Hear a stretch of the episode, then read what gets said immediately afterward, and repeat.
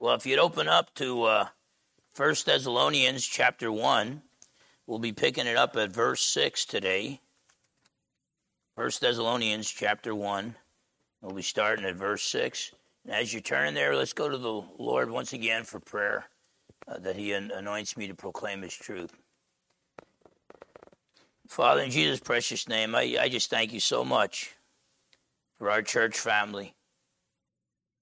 I thank you so much, Lord, for the, the people that are here today. As things get uh, hot in the kitchen, as our government gets more and more opposed to the preaching of the gospel, may you draw us closer to you and draw us closer to each other so we really can be a body of believers.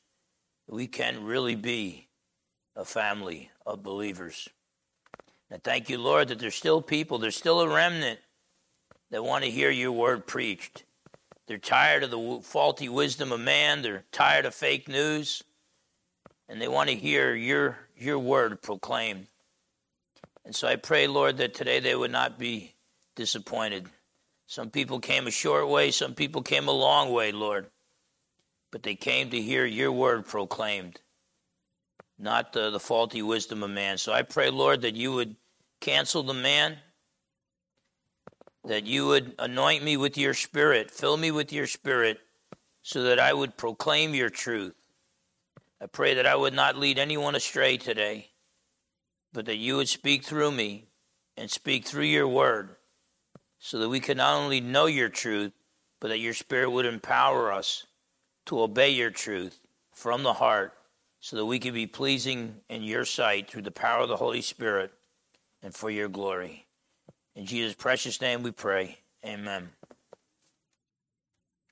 Well, last week we got into First Thessalonians chapter 1. The week before was an introduction and all. We remember that greeting that the Apostle Paul gives, that grace and peace. And we, we saw that Paul didn't just invent that, he's uniting Gentile and Jews in the gospel, but he also got that uh, from the ancient priestly blessing.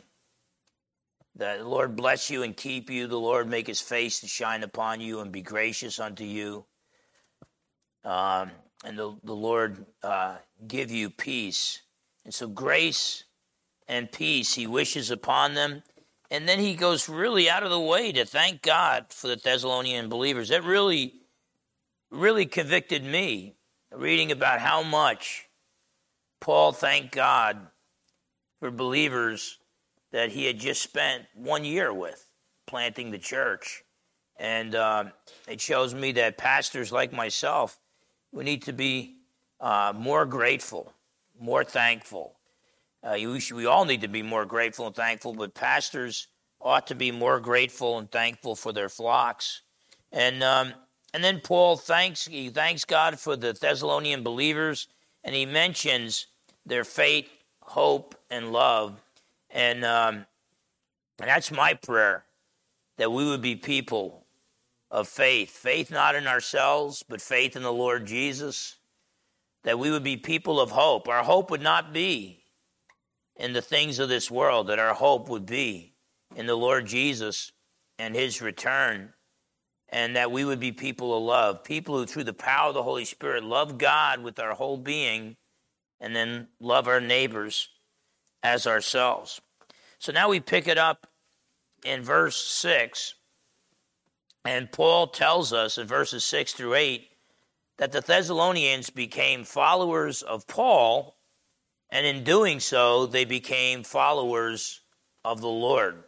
So look at 1 Thessalonians chapter 1 verses 6 through 8.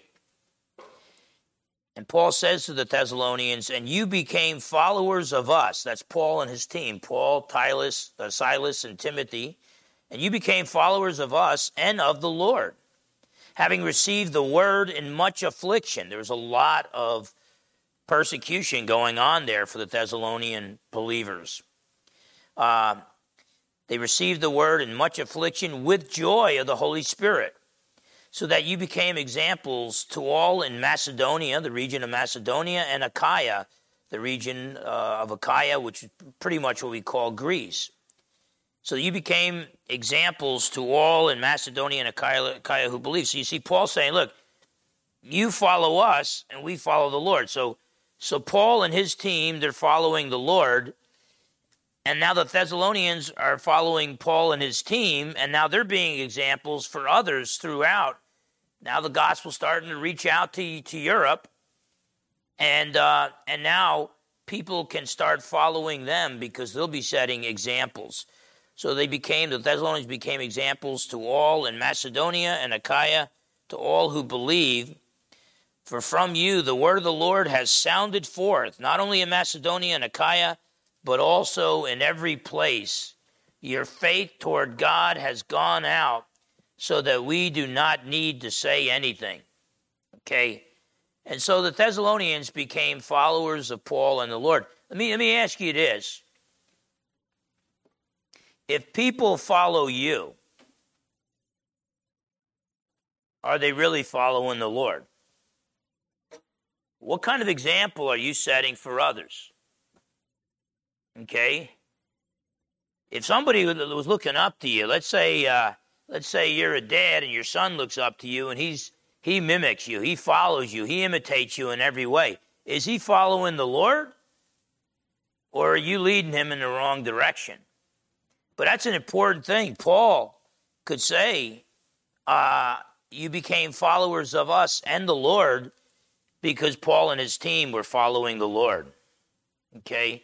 This is this is vitally important. I can't I cannot get into the details in public, uh, but because my dad, uh, my dad was like he was like a Christ-centered Catholic, and obviously I came out of Roman Catholicism. I don't think it's biblical. I think the gospel message is there, but it's buried with uh, with with lies and the wisdom of man and, and tradition and all. But my dad and his brothers tended to be Christ-centered, Bible-reading Catholics who were very humble and acknowledged that they deserved hell, and if they were getting to heaven, it was only through Christ and His salvation. And um, but let me tell you, people were watching him. People were watching my. It wasn't just what my dad did intentionally that kept me and my brother Mark out of trouble. I'm talking big trouble. Just the life that he lived caused people who could have recruited us into a life of really big trouble. So I don't know that I would even be here today. Okay. Um, Others would watch him, powerful people, and out of respect for him, wouldn't mess with me and my brother Mark. But what I'm getting at is people were watching my dad, Joe Fernandez, when he didn't even know it. Okay? People are watching us when we don't even know it. So I could do a good job at school, and I could I could tell the students how much I love them, and I could teach the Bible to them, and I could set a good example and not get angry and all that kind of stuff and bear the fruit of the Spirit in my classroom. But am I bearing the fruit of the Spirit when I'm just walking down the hall? And when maybe little kids that I don't teach when they're looking at me and wondering about, about me and stuff. But I'm telling you, all eyes are on us. We're being watched. You know, what did Jesus say? Jesus said, The world will know that you're my, my disciples when you have love for one another. We're being watched. God's watching us, but people are watching us as well. Baby believers, non believers. And, uh, and so if people watch us and then follow us, are they really following the Lord? Only if we're following the Lord. Now, the Thessalonians, they received the word in much affliction and suffering a lot of persecution. There were riots going on because of Christianity. Okay, that's come. That's making a comeback now. Um, we're, you know, I mean, I don't. It doesn't matter how stupid the lie is. It will be well accepted at university campuses all over this country. But you get somebody who tries to speak the truth, and you're going to get riots you're going to get bloodshed. Things are going to blow up. And there's not going to be any mad rush to uh, prosecute these people either, by the way. Okay? And um, in fact, was it? Just two ladies just wrote a book about how this next generation through the schools that they're being programmed to be spoiled brats who riot anytime somebody disagrees with them. And so what happened when they spoke with Steve Forbes, they they spoke at a conference, the the people rioted and threw things at them. So it's kind of an endorsement of the book. And then they tried to destroy as many of the books as copies of the books as they could get their hands on. And um, um, but uh, it was way worse for the Thessalonians back then, but we're moving in that direction. When they received the word, it was in much affliction, much suffering. You know, I mean, there was a time in America where you could probably go up a couple notches in popularity if you came to Christ. That's grandpa's America. That's not our America anymore. You sign up with King Jesus, even if you're a peaceful, nice, quiet person, you've declared war on this world because the world has declared war on Christ. So they received the word in much affliction, yet with the joy of the Holy Spirit. Okay? Now, look, believers suffer and non believers suffer. There's, there's some false preachers on television that try to tell you if you become a believer, no lack of faith, no unconfessed sin, you're not going to suffer. God's going to make you healthy, wealthy, and prosperous. That's a false gospel. Okay? Um, we suffer just like the world suffers, only when we suffer, we don't suffer alone. King Jesus is there with us, and we have access to God's joy. Even in the midst of sufferings, Things could go our way, things could go up, things could go down, and we still maintain the joy of the Lord through the power of the Holy Spirit. Well, uh, the Thessalonians, by doing this, were becoming examples for the newer believers in Macedonia and Achaia and Greece. So, accepting the word with joy, despite the suffering, that sets a great example for others. Okay? Um, and believe, believe me, we, we really need to know that. Accepting the Word of God, submitting to the Word of God with joy in the midst of sufferings will set a great example. And w- one of the reasons why we need to know that is because sometimes you get locked up for preaching the gospel, and they could put you away in solitary confinement. Don't tell me that America doesn't do that kind of thing. Okay? After the service, we could talk. I can explain to you how we got people locked up because uh, what they said was politically incorrect. And they put them in solitary confinement and, and don't let them communicate even with their lawyers, let alone their families. After a while, you feel like you fell off the face of the earth. You feel like nobody even knows that you exist. Okay? What this passage is telling us, Paul says, look, you submit to the word of God with joy in the midst of your suffering, people are watching. You might feel like nobody cares. You might feel like nobody's noticing, nobody's watching. But there are people who are watching. Okay? This is why Tertullian, 221 AD, church father Tertullian said that the blood of the martyrs is the seed of the church. What he was saying is Christians being willing to die for their faith that's what was causing Christianity to grow in leaps and bounds. Now, we got a spoiled church right now. We don't want to suffer. We want Jesus without the suffering because we've had so little of it in America. You know, Paul, 2 Timothy 3.12, Paul's about to be executed. He says, all who desire to live godly lives will suffer persecution. We've just had people say bad words. You know, we just kind of and we got thin skin, so we feel like we're you know having a Job situation because somebody gave us a bad bad name or something. And um, uh, but I tell you, people will watch. When we're willing to suffer for the cause of righteousness, when we're willing to suffer for Christ, when we're willing to suffer for God's truth, um, it's going to be setting an example for others. And uh, no, by the way, nobody's nobody's attracted to a Christianity without conviction. Nobody's, I don't think anybody's attracted to anything if there's no passion. Are you sold out for Jesus? I don't know. Sometimes I don't even know if I'm sold out for Jesus. We got to say good days, bad days, where the people applaud and say amen, or whether they throw rocks and bounce them off my head. I'm going to preach Jesus till he comes back. You know, trusting Jesus to feel good now. He promises us glory. He promises us crowns and a throne. Right now, He's promised you a cross. Are you willing to take that cross and follow Jesus in the path of obedience? Um, just read recently that one preacher said everybody wants a lighter cross. I don't want that cross, Lord. Could you give me just a little lighter one? You know?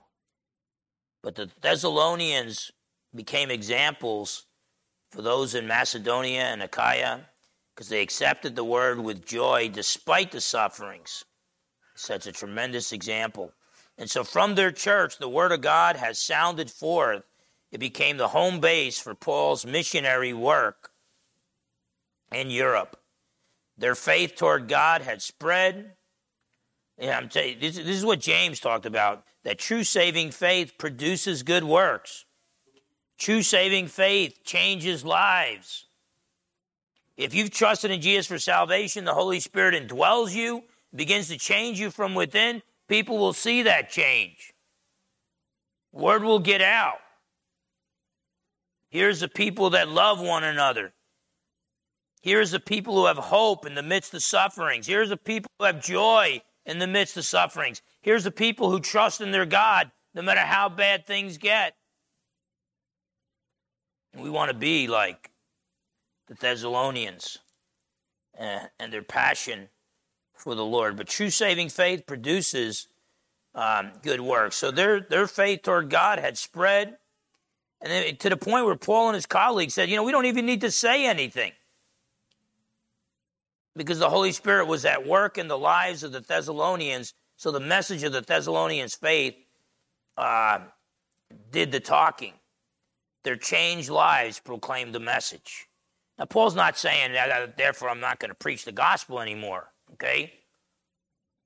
But he's basically, he doesn't have to argue with people a whole lot about the reality of the Christian gospel when he can point at a group of people, the Thessalonians, and say, See how God changed their lives?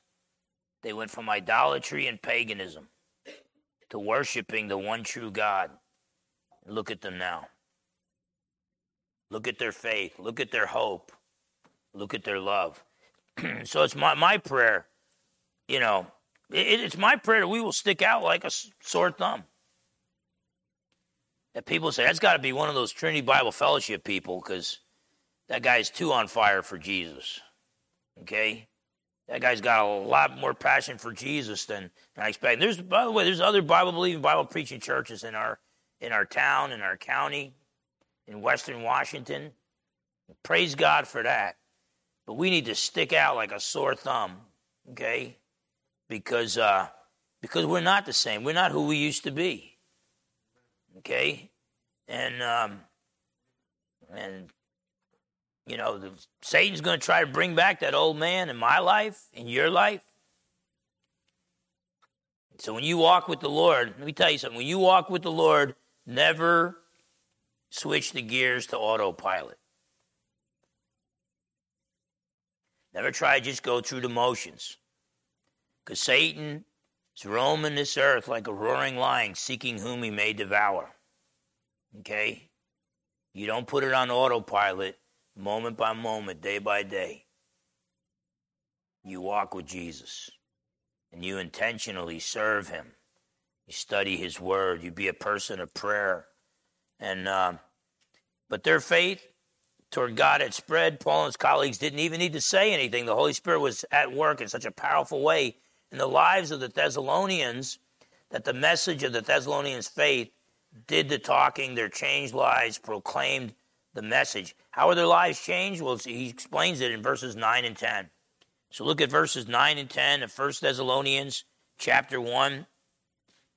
For they themselves declare concerning us what manner of entry we had to you, and how you turned to God from idols to serve the living and true God, and to wait for his Son from heaven, whom he raised from the dead, even Jesus, who delivers us from the wrath to come. There's a whole lot there. You could write a book about those two verses. True saving faith produces good works. The changed lives of the Thessalonians proclaimed the gospel message. It showed that Jesus is real. Well, it was because the Thessalonians had turned to God from idols. So some of the Jews came to Christ, but a lot were Gentiles. Maybe even some of the Gentiles who were looking into Jesus or were looking into the Judaism, the Jewish faith, but they were also looking into some of the false gods as well. And, um, and so it seems that the Thessalonian church, Paul had a bigger, uh, more of an open door with the Gentile pagans. And they were turning to God from idols. The living God, false gods are dead. The true God, false gods are false. That's why we call them false gods. They turned to God and waited for his son from heaven. Okay? They talk about God raised Jesus from the dead. Paul's writing about 50 AD, maybe 51 AD, less than 20 years after Jesus' crucifixion, yet he's already talking about the bodily resurrection. Well, he quotes in 1 Corinthians 15, around the same time, or a few years later, he quotes to the Corinthians, uh, 1 Corinthians 15, 3 to 8, an ancient creed, which gives a summary list of the post resurrection appearances of Jesus, that goes all the way back to the early 30s AD. Okay? So, what I'm basically saying is without the bodily resurrection of Jesus and without Jesus being worshiped as God, there would be no such thing as Christianity. So, don't listen to these liberal theologians, these radical theologians trying to explain away Christianity there would be no break from Judaism. The Jews would not have kicked the Christians out of the church or out of the uh, assembly of the Jews and all had they not worshiped Jesus as God and taught that Jesus bodily rose from the dead. This goes back to the earliest days of Christianity. Okay? So the liberal theologians are looking for legends to develop. And they used to think it developed over a couple hundred years. Then we found older manuscripts. Then we started realizing, gee, what did the pupils of the apostles? What did they teach? And uh, and then we started finding these ancient creeds and sermons quoted in the scriptures goes right back to the time itself. But see, the Thessalonians, by turning to God from idols, they were telling the, the world, they were telling their culture, they were telling the world, my God's bigger than your God. What is wrong with us? The American church. I don't, I don't think that the world's saying that message I hear over and over again from those Christians is that my God is bigger than your God. I don't. I do not think that that's that's the big message that the uh, world's getting from the church. I think the message that the world is getting from the American church, we're so watered down, is that we serve a puny God and we want to apologize if we offend anybody and uh, let us know. We know what our beliefs are today, but let us know if you want us to change them tomorrow because we're willing to accommodate. Okay? I'm telling you, if the shepherd boy David had that kind of attitude when he fought Goliath, things would be bad on planet Earth because he would have got crushed. He would have got killed that day, and that's before he had any sons. And Jesus is in the messianic line. Jesus is in the line of David. We got to tell the world, look, my God, we're not apo- I'm not apologizing for being a Christian. That's one of the sad things about apologetics. The Greek word apologia meant to make a firm, strong, rational defense of your beliefs. But over the years, to apologize began to make excuses So when you apologize to somebody, you say, Oh, I'm really sorry that I'm the way I am or that I said what I said. I did wrong and this and that. And uh, no, we need to make a strong defense of the faith and we need to be confident. And we need to turn our, tell our culture that my God is bigger than your God. Now, you, you might be sitting here, Pastor, and saying, Pastor Phil, okay, that was for the Thessalonians, but not us. We're 21st century Americans. We didn't turn to God from idols. We're too sophisticated for that. You'll never catch us Americans bowing down before statues of four legged creatures and stuff. We're way more sophisticated than that. I'm not too sure of that. Um, look at Jeremiah chapter 2 and verse 13. Jeremiah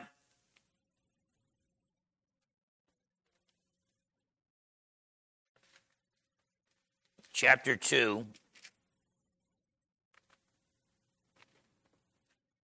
and verse 13. Yeah, we love to go in the Old Testament and see how many times the, the nation of Israel blew it and ticked off God. And then we failed to realize that the American church were doing it even worse than they were. I mean, it was just like, come on, let's learn from their mistakes instead of repeating them. But God was really mad at Israel, and he said this in Jeremiah 2.13, For my people have committed two evils. Okay, number one, they have forsaken me, the fountain of living waters. And then number two, and hewn themselves cisterns. They built cisterns, broken cisterns that can hold no water. Okay, I was in a few cisterns when I went to uh, Israel on both my trips to Israel. Some of the cisterns are they're rocky ground, uh, chipped out man-made containers, chipped out of rocky ground to collect rainwater. So some of the cisterns are as big as this room, as high up, as wide, as long. Some of them are even bigger. Some of them still hold water, collects rainwater. Okay, and um, the thing is, most of them are like covered. Okay, sometimes with natural terrain.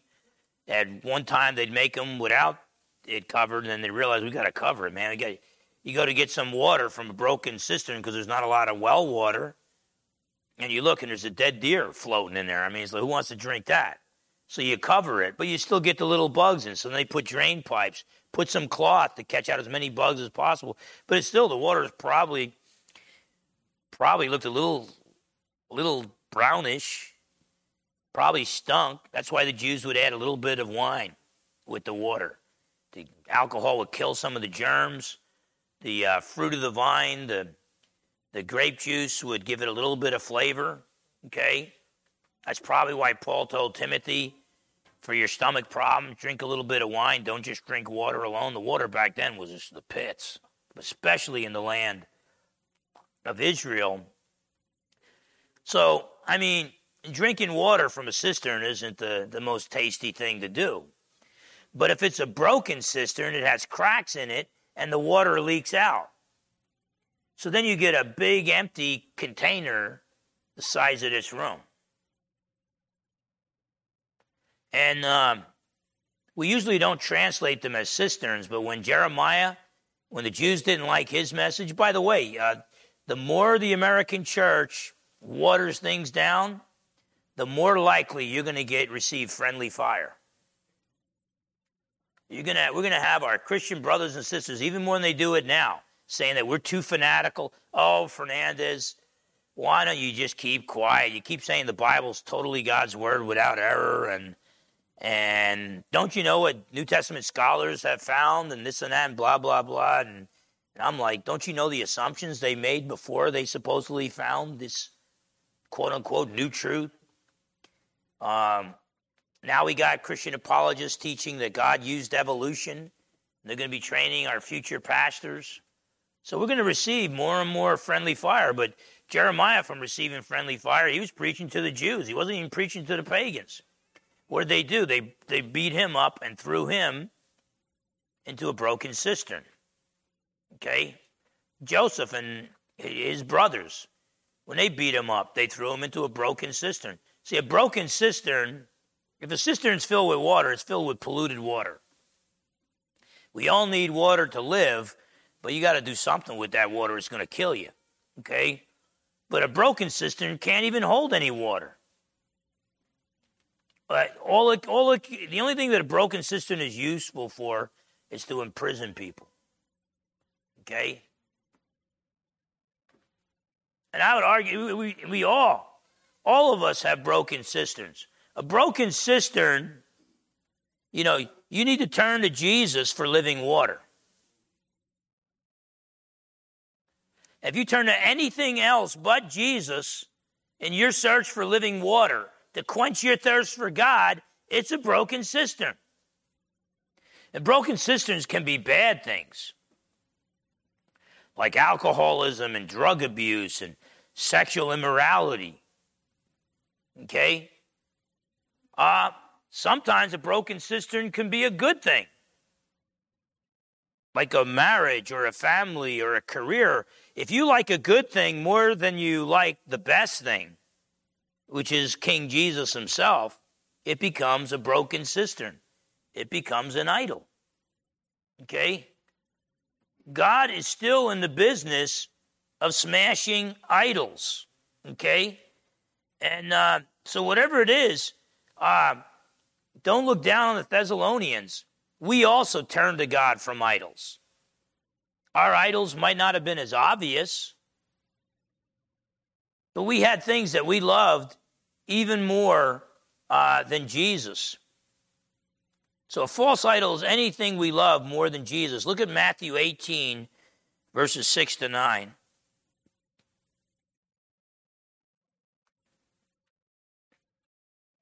Matthew chapter 18.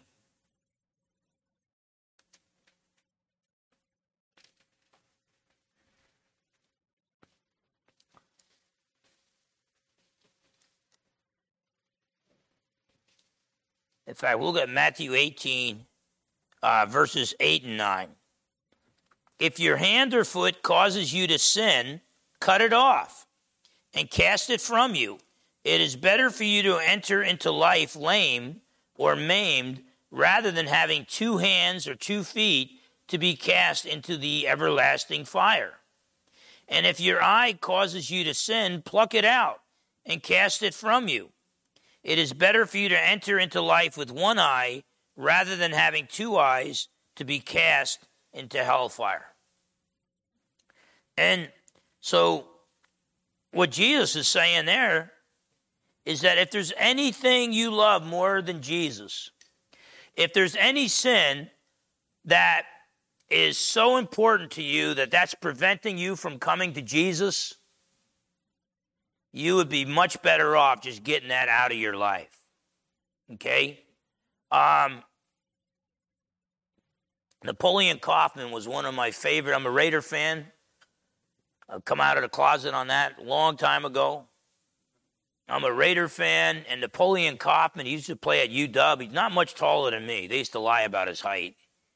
And um, I'd say he was 5'11. The guy might have been 5'7 but he weighed 195. Powerful guy, fast guy.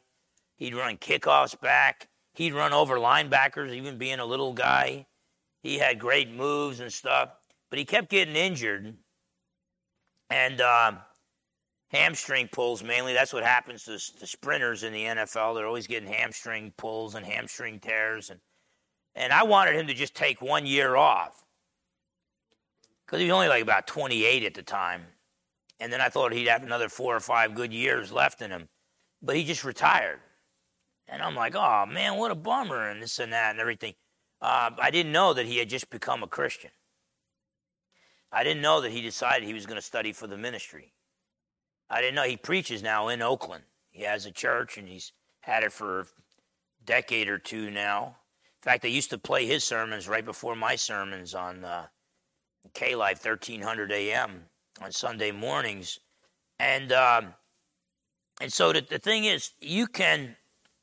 Okay, let's say you're T- Tim Tebow, and you want to play football, and let's say the NFL has a place for. Uh, has a place for a quarterback who talks about Jesus all the time. Well, They don't really have a place for somebody like that. But if they did, Tim Tebow would be mature enough in the Lord and be able to say, hey, I'm not playing, football isn't my God. I can play football, but I'm serving Jesus. That's number one. Okay? For some of us, we have to say, you know what? I need to make the complete break with football. The way, the way God has called me to carry my cross, I need to make that complete break. And so, if there's something, if there's anything, it could be a good thing, it could be a bad thing.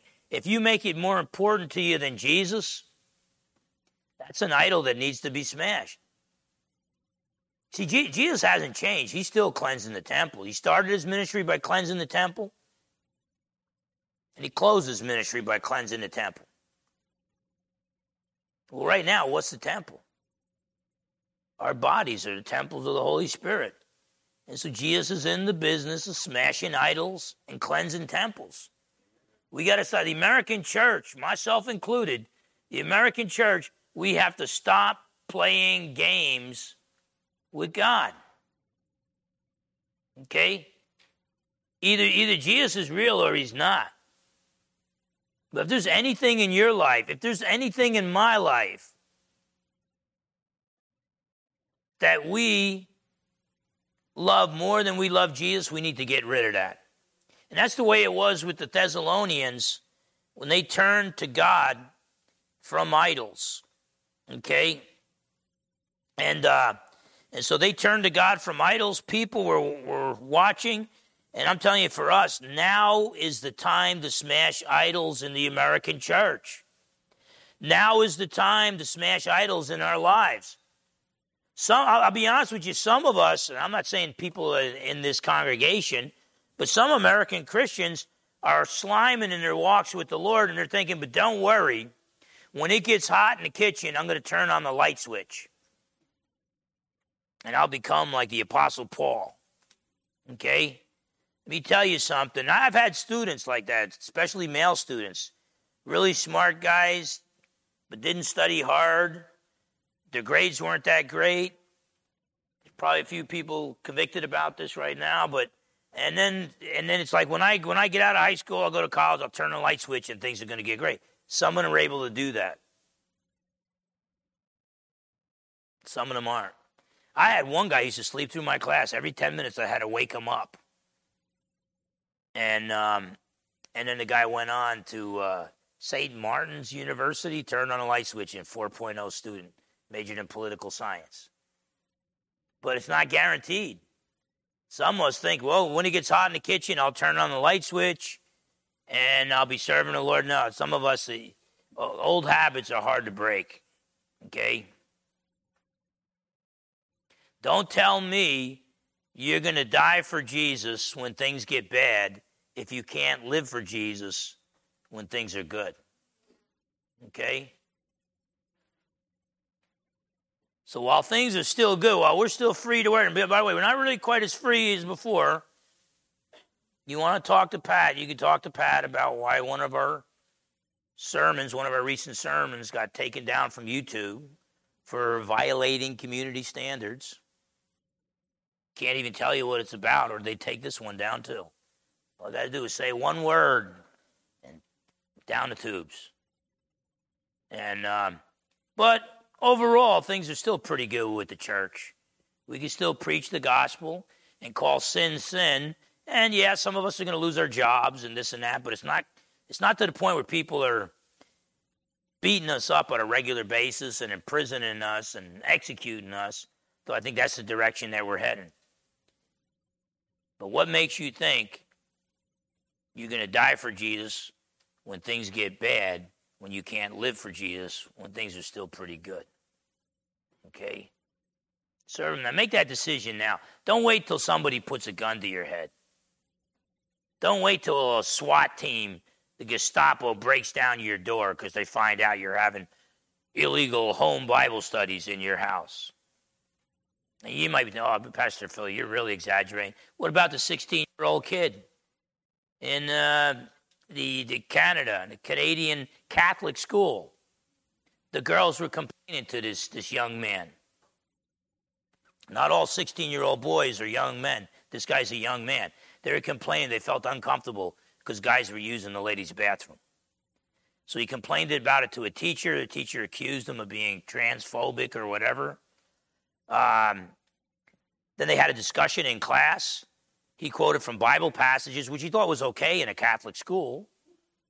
And um, um, and he got in more trouble. So then what they did was they sus- expelled him from a couple of his classes, but he still showed up for the classes, so they got the police. So you can watch the video footage of him being cuffed and taken away. Just for saying that the God made us male and female, okay? And but by the way, where, did I first see this? It was on EWTN, the Roman Catholic station, because they're real Catholics who are upset with the fake Catholics, like that school. But I'm telling you, I mean, it's to the point uh, to the north of us, you could end up going to jail just because you say uh, boys are boys and girls are girls, and boys shouldn't be using the girls' um, bathroom. Okay, so things aren't quite as good as they should be, but it's going to get uh, a lot worse. And so, as the Thessalonians turned to God from idols we need to turn to God from the idols in our lives, the broken cisterns in, our lives.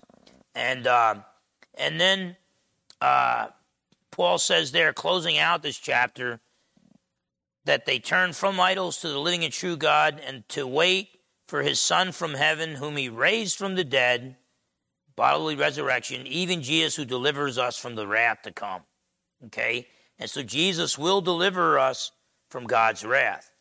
Now, I'm of the view that God's wrath comes after the tribulation. Jesus said the sun will be darkened, the moon won't give us light, stars will fall from the sky immediately after the tribulation of those days. Matthew 24, 29 to 31. In Revelation uh, 6, 12 to 17, those same events in the sky occur at the sixth seal, and that's when people go into caves and cry out for the rocks to fall on him for the wrath of God and the wrath of the Lamb has, has come. Okay? And uh, whereas Revelation 12 9, verse 9 and verse 12 says that when Satan gets kicked out of heaven by Michael the archangel and his angels, then Satan's wrath will be poured out uh, upon the earth in the tribulation. So I don't see that God delivering us, Jesus uh, delivering us from God's wrath I don't see that as before the tribulation. I see that as after the tribulation. What I'm just saying is we need to be prepared. No matter what your view is, be willing, be prepared to suffer for Christ because it's going to get incredibly hot in the kitchen before Jesus comes back. Okay? And um, God's wrath is eternal. At Christ's uh, return, Jesus will pour out God's wrath upon the world and then his wrath will continue uh, forever and ever. But Christians are promised that Jesus will return and deliver us from God's wrath. Now, we need, in closing here, looking at 1 Thessalonians chapter 1, we need to pray for other believers and thank God for them. Sometimes it's not easy to thank God for other believers. Sometimes they can get on our nerves. Okay? Uh, we need to appreciate the labor faith, and love of other believers. We need to preach the gospel not just in words, but also in the power of the Holy Spirit. That movie just came out. I haven't seen it yet, but I've read the book several times uh, by Greg Laurie, Jesus Revolution, about Chuck Smith and the Calvary Chapel movement. Okay? I've often told people if, if, if true revival ever occurred in my lifetime, it was the Calvary Chapel movement with Chuck Smith. Okay? Now there's people talking about the Asbury, Kentucky revival. Only time will tell. People ask me.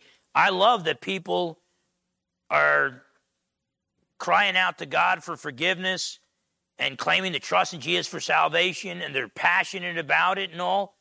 But my definition of a revival, I'm not going to know for sure, at least for another five or ten years, to see has that transformed. It doesn't. Revival does not have to transform a culture. Okay? You can have, in America, the church is so bad, we need revival to transform the church. Just to solidify the remnant, we need revival. And so I hope and pray that that's revival. 1 Corinthians 4:20, the kingdom of God does not consist in words, but in power. Yes, we preach the words of the gospel, but where's the power? Are people coming to Christ? And are we seeing transformed lives? If the Holy Spirit's involved, that's what we should be seeing. And uh, I hope the Asbury, Kentucky revival is real.